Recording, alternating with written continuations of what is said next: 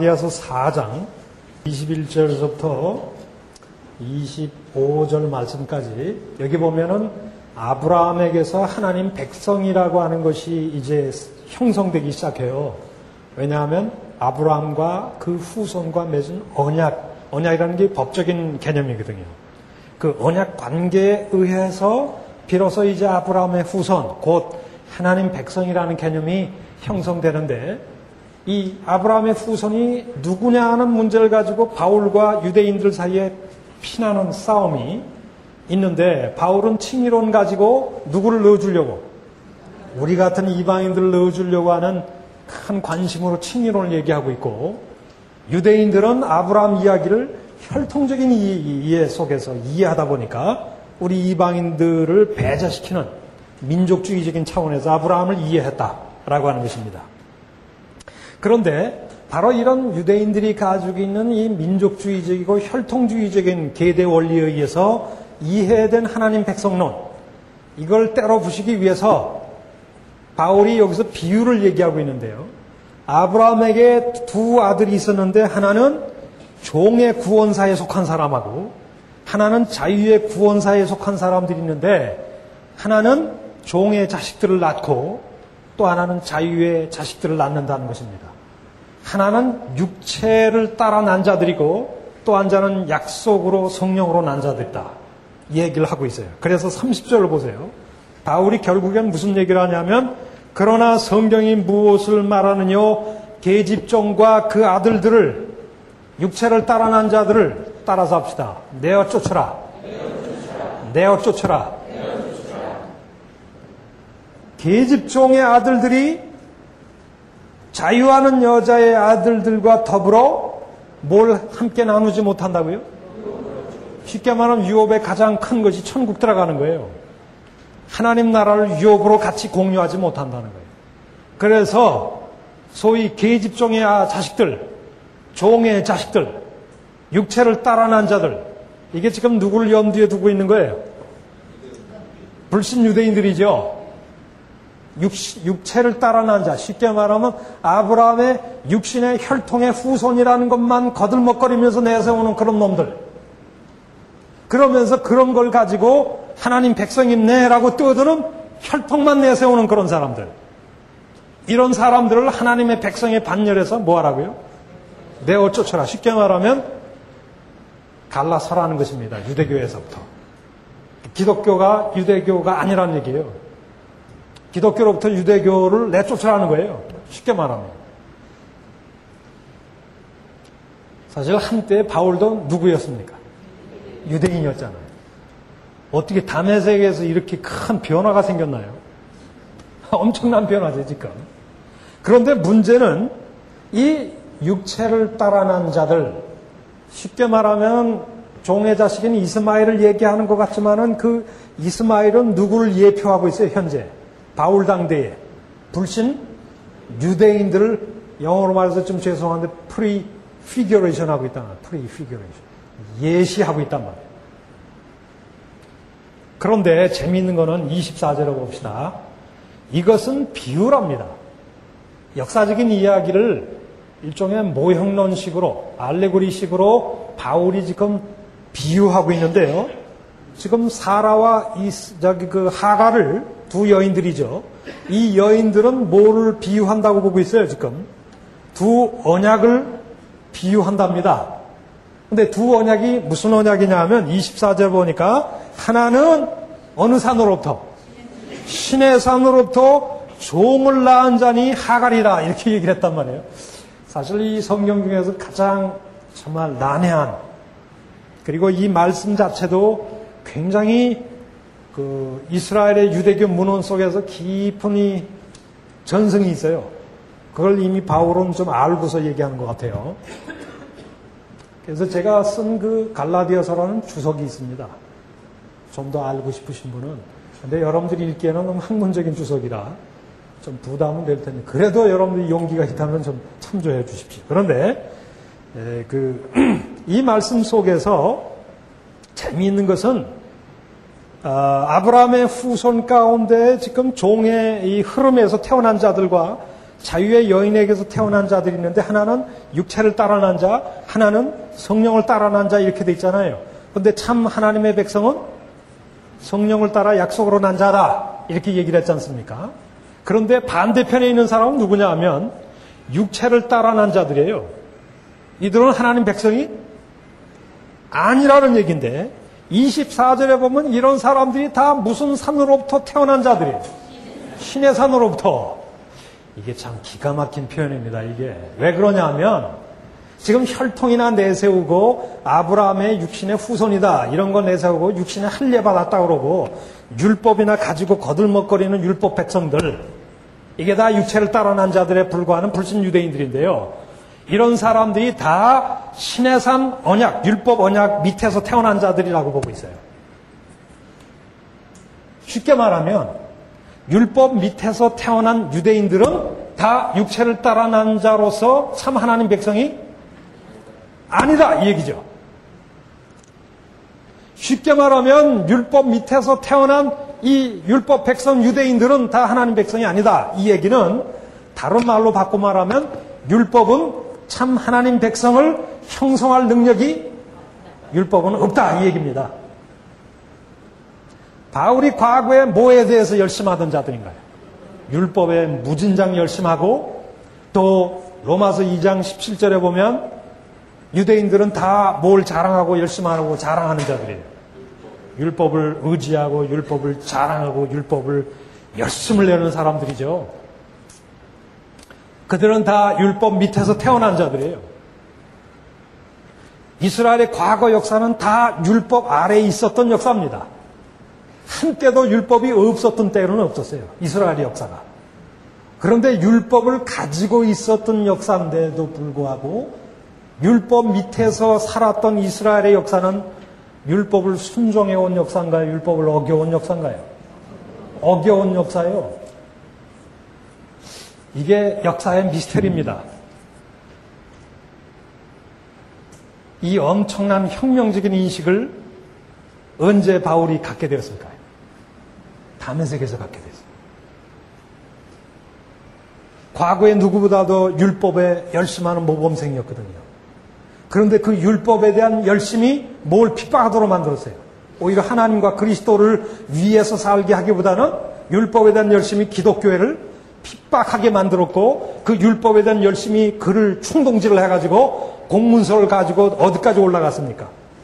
다메섹까지 올라가서 기독교를 핍박하다가 다메섹 도상에서 꼬꾸라졌거든요. 왜 예수를 만났는데 예수님 뭐라고 하셨어요? 사울아, 사울아, 어찌하여 내가 나를 핍박하느냐? 근데 그 예수님이 엄청난 빛 속에서 나타나는데 실상 그가 본 빛 속에서 본 예수님은 하나님 자신이었습니다. 그래서 예수를 바울은 고린도후서 4장 6절에 보면 하나님의 형상이다라는 말을 했습니다.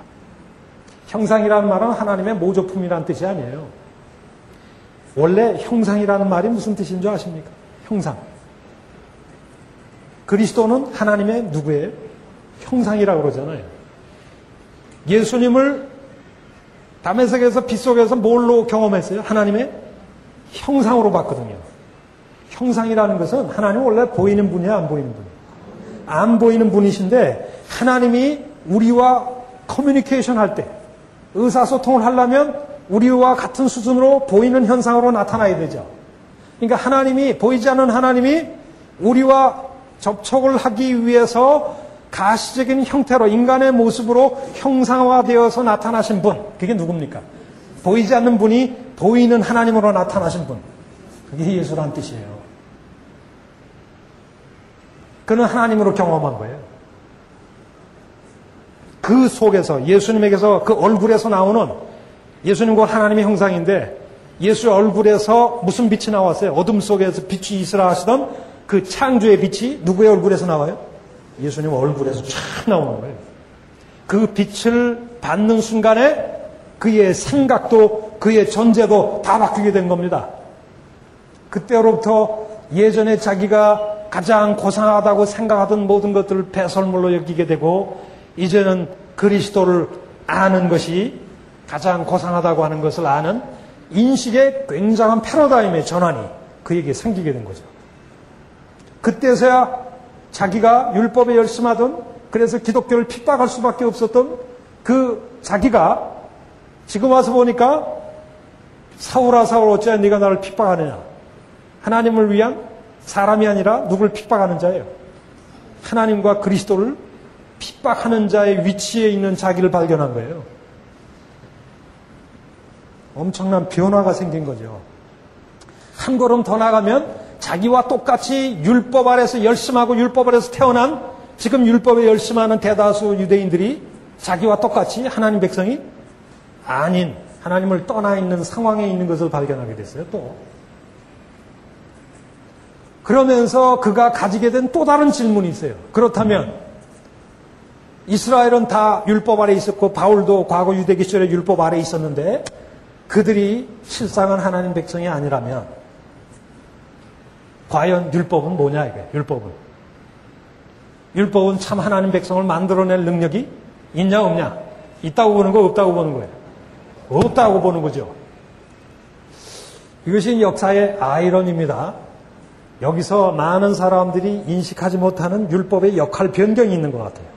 여러분 구약적인 병, 에, 상황에서 율법은 어떤 거였습니까?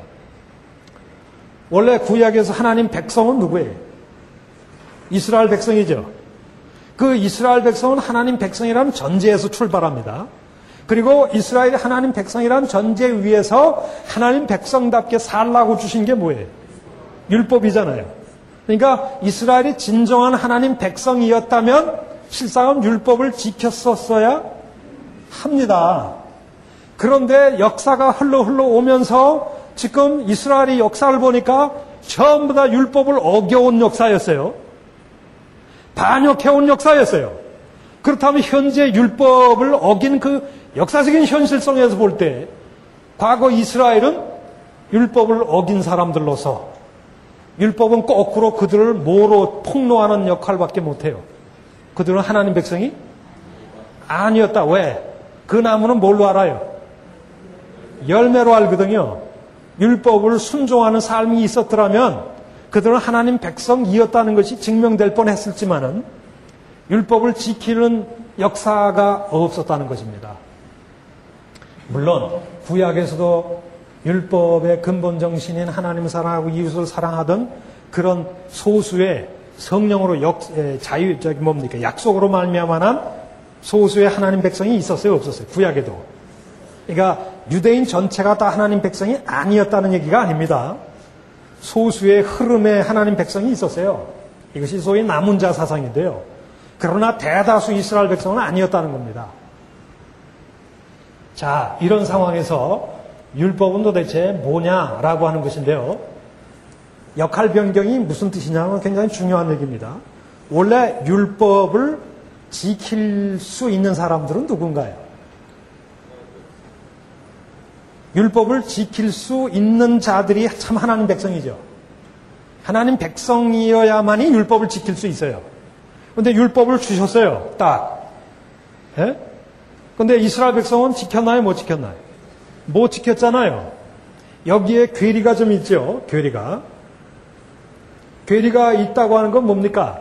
아, 율법을 가지고 있다는 것 자체만으로도 이스라엘은 나는 하나님 백성이라는 정체성 의식이 있었던 사람들인데 신약에 와서 그의 새로운 계시적인 인식에서 보니까 이스라엘은 지금 하나님 백성이 아니고 좀 누구하고 방불한 존재에 불과하다는 게 드러나 버렸어요.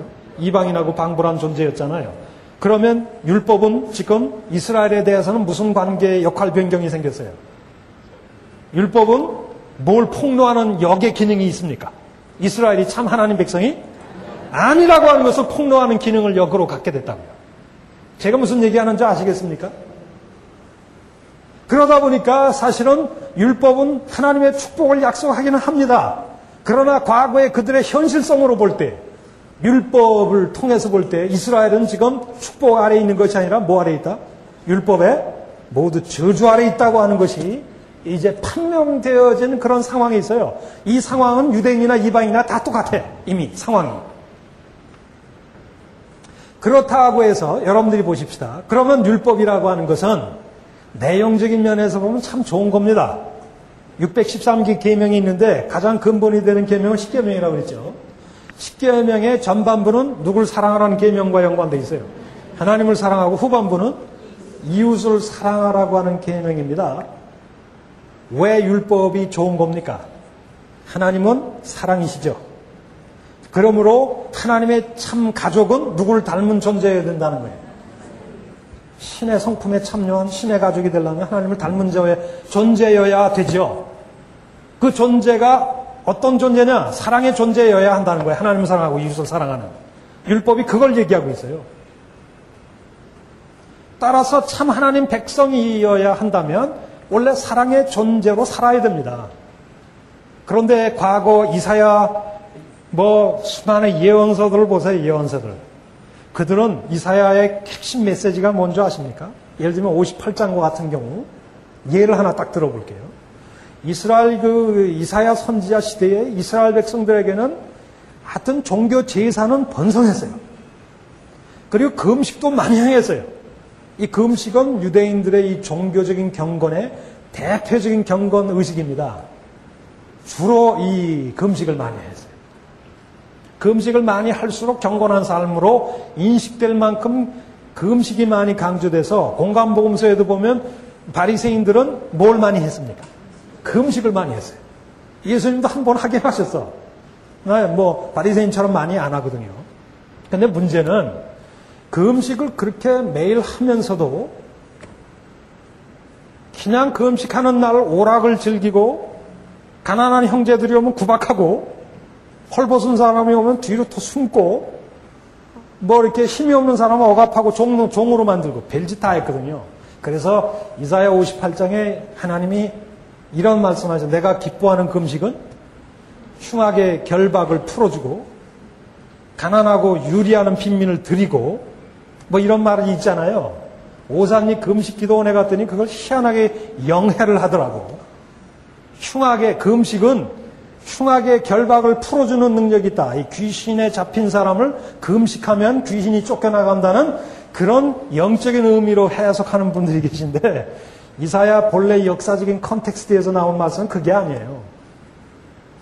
하나님의 진정이 진정으로 기뻐하는 금식은 예, 원래 유대인들은 남의 노예가 될 수가 없어요. 하나님 백성이기 때문에. 그런데 땅도 누구에게 못 팝니다. 사람도 돈 주고 파고 살고 노예를 주고 팔고 할 수가 없어요. 근데 돈이 없어가지고 땅을 팔거나 원래 하나님이 기업으로 주신 땅이나 또 사람이 돈이 없어가지고 남의 종으로 되었을 때는 소위 휴년이라고 하는 제 7년째가 되면 무조건 뭐 하게 돼 있어요. 다 해방하도록 돼 있어요. 하나님의 이, 이 그 인권을 얼마나 중요시 여기는가 하는 것은 휴년 사상에서 나타나는데요. 그런데 이 이스라엘이라고 하는 이 작자들이 휴년만 되면 고민이 생기는 거예요. 왜 그럴까요? 큰 농장을 운영을 하는데 노예가 많아야 돼, 적어야 돼요. 많아야 되는데 7년만, 제 7년만 오면 뭐 해야 돼요? 노예들 다 풀어줘야 되잖아요. 땅도 뭐 해야 돼요? 다 본 주인에게 돌려줘야 돼요. 원래 성경의 토지 공개념은 성경 구약 성경에서 나타납니다. 근데 이 사람들이 약점을 이용을 해가지고 희년이 되면 살짝 풀어줬다가 희년이 지나면 전부 다 다시 잡아들이는 거예요. 약점 잡아가지고. 그래서 전부 다 노예로 삼았어요. 그래서 하나님이 이사야서를 통해서 말씀하는 내가 기뻐하는 금식은 뭐예요? 유대인들은 원래 금식은 자기가 음식을 먹지 않고 먹지 않는 음식을 굽는 대신 그걸 모았다가 뭐 하는 거예요? 가난한 이웃들에게 구제하는 날입니다. 그러니까 자기를 절제하고 자기를 극복하고 자기의 이 자기 중심성을 극복하고 이기적인 자기 중심성을 극복하고 누구를 향해서 사랑하는 것을 배우라는 겁니까? 이웃 사랑과 자기 이기성은 상반된 충동이거든요. 그러니까 남을 사랑하려면 자기의 뭐를 극복해야 돼요? 자기 중심성을 극복을 해야 돼, 이기성을. 금식은 결국은 뭘 극복하는 거예요? 자기의 이기성을 극복하고 누구를 사랑하는 것을 훈련하는 날입니까? 이웃을 사랑하는 날이에요. 그러니까 내가 기뻐하는 금식은 결국 뭐 하라는 거예요? 가난한 이웃들 돌봐주고 노예로 잡혀 있는 사람 풀어주고 이웃 사랑하라고 하는 내용입니다. 그게. 그 정신이 어디 있어요? 율법의 근본 정신이거든요. 이게 바로 내 백성이라는 거예요. 그런데 이스라엘은 노예로 잡혀온 사람 풀어줬어요? 안 풀어줬어요? 안 풀어줬어요. 그래서 이 예레미야나 이런 데를 보면은 너희들이 안 풀어줬지? 너희들도 한번 바벨론 포로 당해봐. 해가지고 이스라엘을 전부 다 바벨론 포로 다 노예 생활 전부 다 시켜버린 거거든요. 여러분들 역사적인 문맥을 아셔야 돼요. 그래서 결론적으로 말씀을 드리면 율법은 내용적으로는 참 좋은 겁니다. 반드시 실천되어야 될 내용을 담고 있어요. 그런데 원래 이스라엘 백성들은 하나님 명색이 하나님 백성일 뿐 그들은 구약 내내에 목이 고든 백성이다라는 말이 있어요. 실상은 명색이 겉모양만 요즘 말하면 이제 무늬만 하나님 백성이죠. 무늬만. 왜? 난 지 8일 만에 뭐 받았어요? 또 혈통적으로 아브라함의 후손이죠. 율법도 쥐뿔도 지키지도 않으면서 잘 가지고 다녀요. 이스라엘 사람들이. 이런 요소 가지고 자기 하나님 백성이냐고 떠들기는 하는데 속으로 마음의 할례를 받은 적이 없어요. 근본적인 마음의 변화를 겪어서 우리의 마음속에 있는 이 반역성을 제거하고 기쁜 마음으로 하나님을 섬기고 이웃을 사랑하는 변화된 마음이 없었다고요. 이것을 소위 우리는 마음의 할례다 이렇게 얘기를 합니다. 자 그렇다면 율법은 사실 뭘 이미 전제하고 있어야 돼요. 율법을 지키는 참 하나님 백성이 되려면 그들은 육신의 할례가 아니라 뭘 받은 존재였어야 됩니까? 마음의 할례를 이미 전제했어야 뭘 지킬 수 있어요. 율법을 지킬 수 있는 겁니다. 그게. 그런데 그들은 변화받은 적이 없는 껍데기만 유대인들이었다고요. 죄악성을 그대로 가지고 있었어요. 그러면서 율법을 주셨는데 율법을 어떻게 주셨나요? 돌판에다가 글자로 배겨가지고 글자로 주셨다고. 그래서 바울 서신에 보면 율법을 의문이요. 의문이라는 말 자꾸 써요. 의문이 뭐예요? 그람마. 글자라는 얘기거든요. 글자. 율법을 자꾸 글자라고 얘기하는 건 뭡니까? 여러분, 돌판에 새겨진 글자가 내 안에 있는 죄악성을 변화시킬 수 있나요? 없나요? 힘들죠. 여러분들 그 말 안 듣는 사춘기 아들들한테 10개명을 써가지고 제1개명 아빠만 사랑할 것. 하루에 한 번씩 아빠한테 전화할 것. 그래가지고 딱 그냥 10개명 들었다기 벽에다 붙여보세요. 지킬까요? 안 지킬까요? 지키는 사람은 이제 마음의 변화받은 자식이고요. 철부지들은 안 지킵니다. 아빠가 왜 이런 쓸데없는 짓 하냐 찢어가지고 꾸기꾸기 해가지고 쓰레기통에 지어버리지. 그 쓰레기통에 저, 어, 처박아 놓은 사람이 이스라엘 백성들이에요.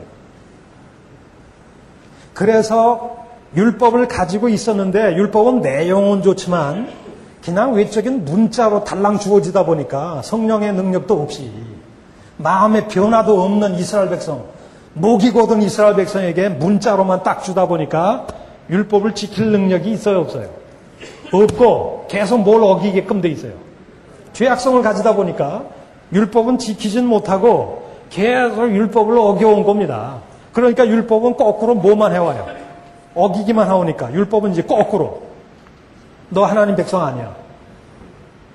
너는 하나님의 진노 아래 있어. 이것만 정죄만 더 많아지게 만들어 온 역사의 아이러니컬한 기능을 갖게 됐잖아 요 율법이. 그래서 여러분 예레미야서나 이런 거 보면은 바울이 또 이 저기 복음서가 이 아브라함 언약을 이어받은 또 다른 구약의 중요한 언약이 있는데요. 그게 바로 예레미야서 에스겔서가 얘기하는 새 언약입니다. 새 언약 사상인데요. 그걸 New Covenant라고 그러죠. 한번 따라서 합시다. 새 언약. 새 언약이 뭐냐면 과거 이스라엘 백성들에게는 내 율법을 어디에다 새겨 놓았어요? 돌판에다가 글자로 새겼지만 그러나 그들이 계속 범죄가 치유되지 않다 보니까 하나님이 이제 율법을 어디에다 직접 새겨 놓겠다는 거예요. 마음에다가 성령의 능력으로 아예 마음 자체를 변화시키겠다 이거예요. 이것은 누구의 능력으로 되어지는 일입니까? 성령으로. 이것이 아브라함 언약의 핵심 내용이거든요. 성령을 따라 태어난 자가 되어야만이 그때서야 하나님 백성으로서 살 수 있는 율법을 지킬 수가 있겠죠. 그래서 이 마음의 근본적인 변화를 이 죄를 자꾸 범죄하는 원인이 어디 있어요? 원인은 1차적으로 우리 마음의 죄악성이 있거든요. 마음 자체가 변화된 적이 없으니까 마음 자체를 변화시키겠다는 거예요. 그리고 거꾸로 말하면 글자로 주어진 율법은 우리 마음의 변화를 가져올 수가 없다는 거예요. 그런데 재미있는 거는 새 언약 사상이 구약에서는 옛 언약 시대에는 율법을 돌판에다가 문자로 새겼지만 새 언약 시대가 되면 성령의 시대이기 때문에 율법 전체를 폐기시키겠다는 겁니까? 아닙니까? 아니에요. 여러분 그렇게 아시면 큰일 납니다. 바울이 율법에 대해서 굉장히 부정적인 얘기를 많이 하는 것 같지만요. 실상 율법이 가지고 있는 근본 정신은 복음의 시대에 여전히 유효합니까? 안 합니까? 유효하다는데 여러분들이 아셔야 돼요. 하나님이 내 백성은 이런 존재여야 된다는 근본 이 청사진이 율법에 담겨 있는데 그 율법에 담겨 있는 근본 청사진은 바뀐 적이 없어요. 문제가 되는 건 율법에 문자로서 기능하는 기능상의 문제지. 기능상의 한계가 있어서 그렇지. 아, 율법의 자체의 내용은 참 좋은 겁니다. 그래서 하나님은 이 마음 자체를 아예 근본적으로 변화시켰다. 왜냐하면 마음은 우리 인격의 자소거든요. 우리의 지정의의 중심 좌소가 인격이에요. 결국 우리 인간 자체를 변화시키겠다는 내용이거든요. 그래서 신약에 보면은 계속 마음이라는 말이 계속 나오는 이유는 이 새 언약의 사상이 언급돼서 그래요. 그런데 중요한 것은 이런 인격의 근본적인 마음의 변화가 율법에서 오는 게 아니고 누구에게서 온다고 바울은 이해하고 있습니까? 성령을 통해서 오는데 역사의 이 클라이막스에 오신 분이 있어요. 그게 곧 누구예요? 예수 그리스도. 성령도 누가 보내신 겁니까? 예수님이 보내신 거거든요. 그래서 보통 역사의 정점에 오신 분이 그리스도라고 얘기를 하고 있어요. 율법이 할 수 없는 것을 누가 하신다? 그리스도가 하신다. 그래서 바울 서신을 보면 율법이냐 그리스도냐라고 하는 이, 이, 좀뭐 이렇게 대조적인 문구가 많이 나와요.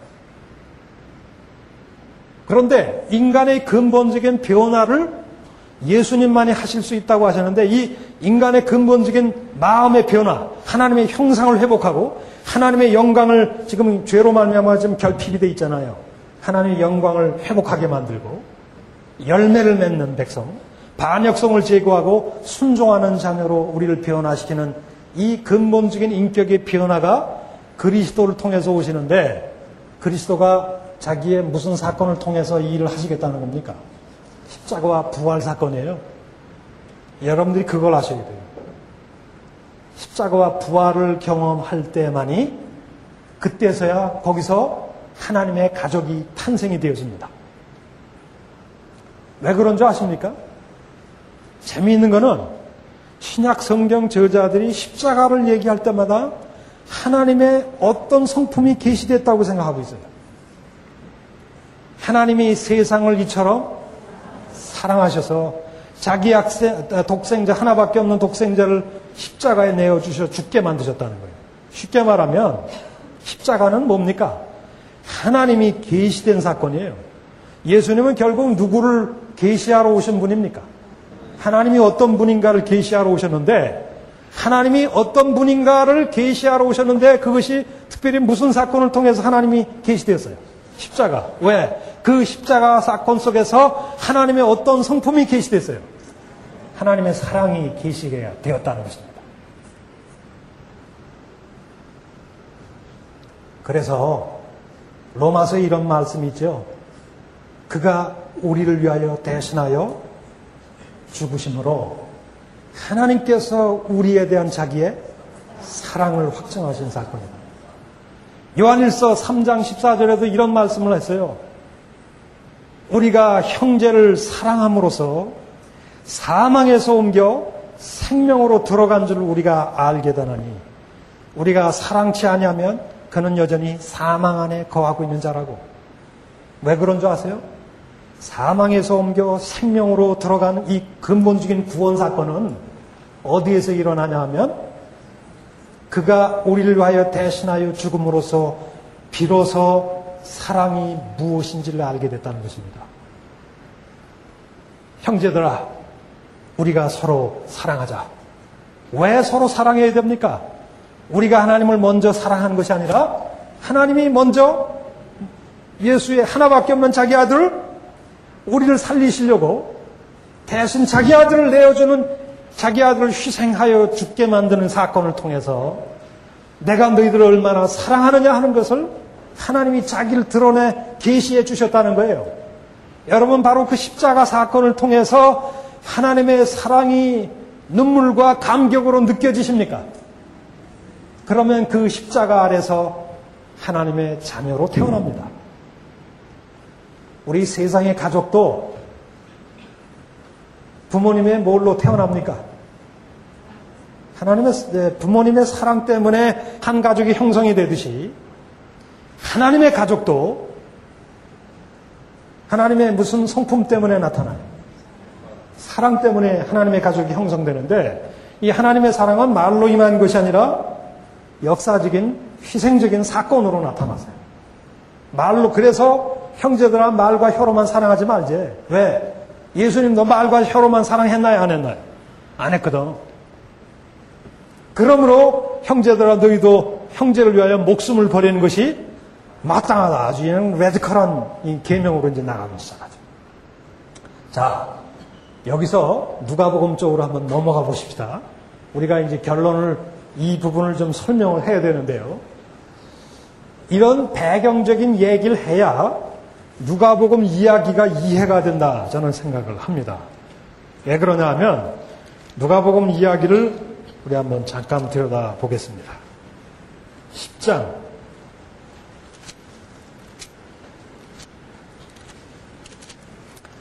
선생님 내가 무엇을 하여야 뭘 얻겠습니까? 영생을 얻겠습니까? 라고 했을 때 예수께서 이르시되 율법에 무엇이라 기록되었으면 내가 어떻게 율법을 읽느냐? 그랬지 않습니까? 근데 율법에 영생에 이르는 길이 있다는 겁니다.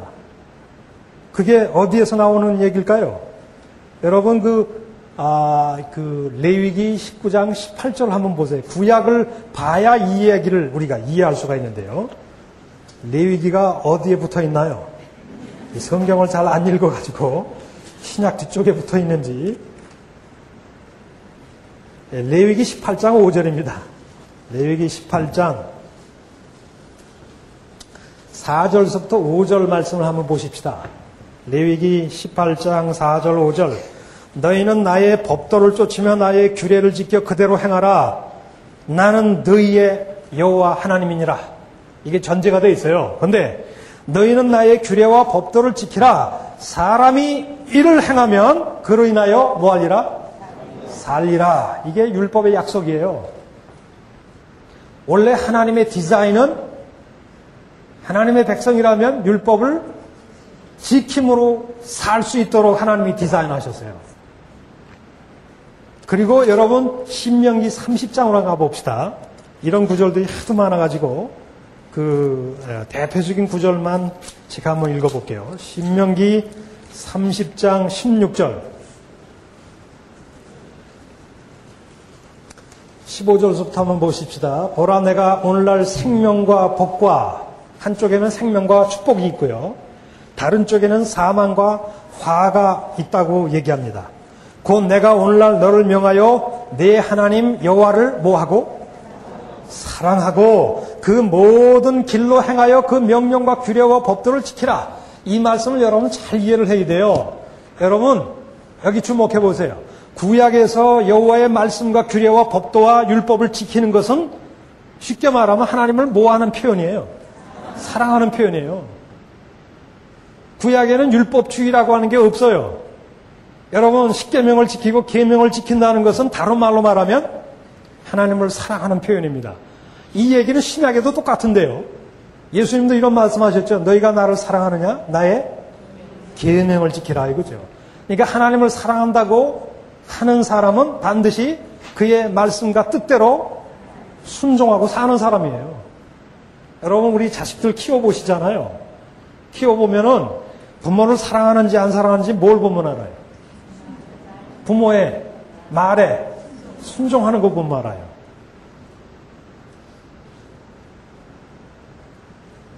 또 우리가 십계명이라든지 율법의 계명들을 무슨 정신으로 지켜야 합니까?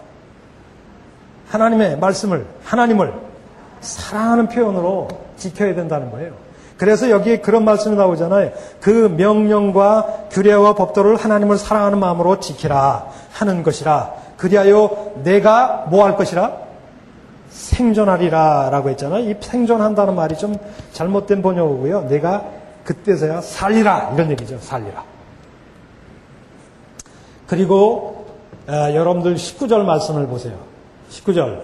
내가 오늘날 천지를 불러서 생명과 사망과 복과 저주를 내 앞에 두었은즉 너와 내 자손이 뭐하기 위해서는 살기 위해서는 생명을 택하고 내 하나님 여호와를 뭐하고 사랑하고 그 말씀을 순종하며 그에게 뭐하라 부정하라 부정하라는 게 뭔지 아십니까? 여호와 앞에 부정하라 이게 뭐예요? 착 달라붙어라 이 얘기죠. 여러분 아이들을 키워보셨죠? 아이들의 특징이 뭐예요? 부모에게 떨어지면 죽는 줄 알잖아요. 저도 영국에서 공부하는 동안에 큰 백화점에 제 아이를 데려갔는데 눈이 커요, 제 아이가. 눈이 큰 아이들이 되게 겁이 많잖아요. 어디 가면은 꽉 붙잡아요. 놓칠까봐. 벌벌 떨면서 그냥 빡 붙잡고 가는데 아, 장난감 그 가게를 가면서 눈이 글로 홀린 거야. 그래서 손을 살짝 놨는데 우리는 어느 딴 쪽으로 갔어요. 그러다가 이렇게 구경을 하다가 아, 부모가 없는 순간 얼마나 대성통곡하면서 우는지요. 그냥 왕왕왕거리면서 우니까 그 백화점에서 방송이 나갔어요. 동양의 아나가 지금 울고 다닌다고. 잡으러. 그래서 금방 찾았어요. 왜? 하도 소리가 크기 때문에. 그 다음서부터는 죽어도 안 떨어지려고 그래요. 그냥. 떨어지면 죽는 줄. 이게 이제 싹 달라붙는 거거든요. 이 stick to God. 하나님께 달라붙는 거죠. 그것이 결국 뭐의 표현이에요? 왜 하나님께 달라붙습니까? 20절에 보니까 여호와를 사랑하고 그 말씀을 순종하며 그에게 달라붙어 있으라. 왜? 그는 내 생명이다 말이야. 하나님 자신이 생명이기 때문에. 떨어져 있으면 죽는 거야. 그런데 재미있는 거는 하나님과 하나님은 생명이신데 하나님께 착 달라붙어 있어서 연결된 상태는 다른 말로 말하면 하나님을 사랑하는 관계죠. 그리고 하나님의 말씀을 순종하는 관계죠. 그러면 거기서 뭐가 맺혀져요? 열매가 맺혀져요. 생명이 거기서 나가니까. 자, 이런 말씀 속에서 신약도 이런 정신이 신약에도 그대로 들어와 있어요. 여러분, 율법을 지키는 것이 나쁜 거예요? 좋은 거예요? 좋은 겁니다. 어떻게 보면 바울을 반쪽만 이해하다 보니까 율법은 말이야 그냥 우리는 율법에서 벗어났어 율법에 대해서 죽었어 율법은 우리를 정죄하고 죽이고 뭐 우리는 뭐 율법에서 해방받았다 뭐 이런 얘기만 하니까. 이제 우리는 율법이 필요 없는 시대로 가는 것처럼 착각하기 쉬운데요. 그게 아니에요. 여러분 요한일서 4장을 한번 가보세요. 요 기본적인 정신이 신학에도 어떻게 연결되는지를 우리가 한번 살펴볼 필요가 있는데요 요한 일서, 요한복음이 아니라, 죄송합니다. 요한 일서 5장입니다. 5장. 5장 1절서부터 한번 보실까요? 사도 요한이 하는 말씀이 예수께서 그리스도이심을 뭐하는 자마다 믿는 자마다 하나님께로서 태어난 출생한 자다 이거예요. 또한 내신 일을 출생한 일을 사랑하는 자마다 그에게서 난 자를 사랑하느니라. 그 다음 말씀을 보세요. 우리가 하나님을 사랑하고 그의 뭐를 지킬 때 이것이 어디서 나온 사상입니까? 아까 방금 전에 우리가 읽은 신명기에서 나온 사상이죠. 그러니까 우리가 하나님을 사랑하고 그의 계명을 지킬 때 이로써 우리가 하나님의 자녀 사랑하는 줄을 아느니라 하나님을 사랑하는 것은 이것이니 우리가 그의 뭘 지키는 것이다? 계명들을 지키는 것이다. 계명. 그 계명 중에 가장 전형적인 계명이 뭘까요? 마음을 다하고 뜻을 다하고 정성을 다하고 힘을 다하여 주 너의 하나님을 사랑하고 또 내 이웃을 내 몸처럼 사랑하라는 거예요. 벌써 그렇게 하나님 사랑, 이웃 사랑 하는 걸 보면 그가 하나님에게서 태어난 자인 줄 안다는 것입니다. 중생한 자인 걸 안다 이것이죠. 그러면서 3절에 뭐라고 했어요? 그의 계명들은 뭐한 것이 아니로다? 무거운 것이 아니로다. 야, 이게 그냥 요 요한일서가 얘기하는 이 사상은 구약의 신명기 사상을 그대로 빼다 박은 말씀이에요. 신약이나 구약이나 달라진 게 없어요. 다만 달라진 건 뭐가 있을까요? 달라진 건 어디 있을까요? 구약 이스라엘 백성은 소위 무늬만 하나님 백성이었어요. 속은 목이 고든 백성이에요. 타락한 백성이에요. 명색이 하나님 백성이라고 전제하고 율법이 주어졌어요. 정말 그들의 본질이 하나님 백성이었더라면 율법을 지켰었어야 되겠죠. 왜? 그 나무는 그 열매로 알기 때문에. 그런데 그 역사적인 결과는 뭘로 드러나 있습니까? 그들의 율법을 어겨온 그들의 역사를 통해서 볼 때 그들은 하나님을 사랑하는 백성이 아니었다라고 하는 것이 드러나고 판명된 백성이죠.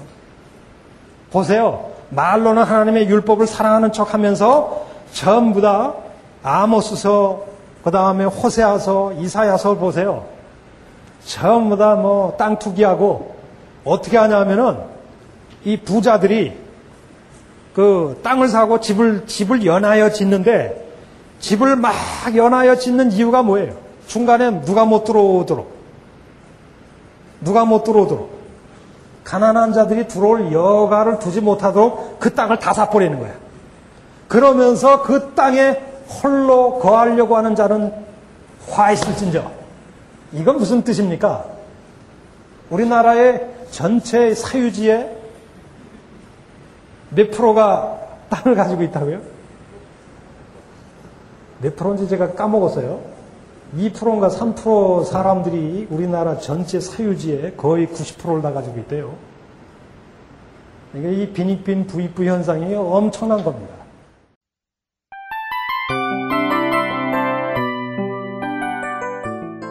이 프로그램은 청취자 여러분의 소중한 후원으로 제작됩니다.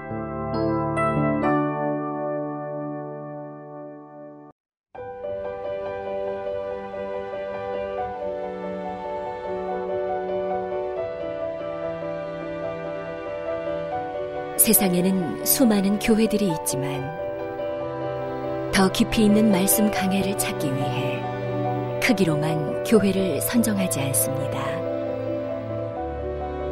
보다 좋은 영적 콘텐츠를 더 많이 나누기 위해 방송비를 받지 않습니다. 1년 365일 복음만 전하고 싶어서 우리는 광고를 하지 않습니다. 온누리의 복음을 땅끝까지 CGN TV와 함께 땅끝 성교사가 되주세요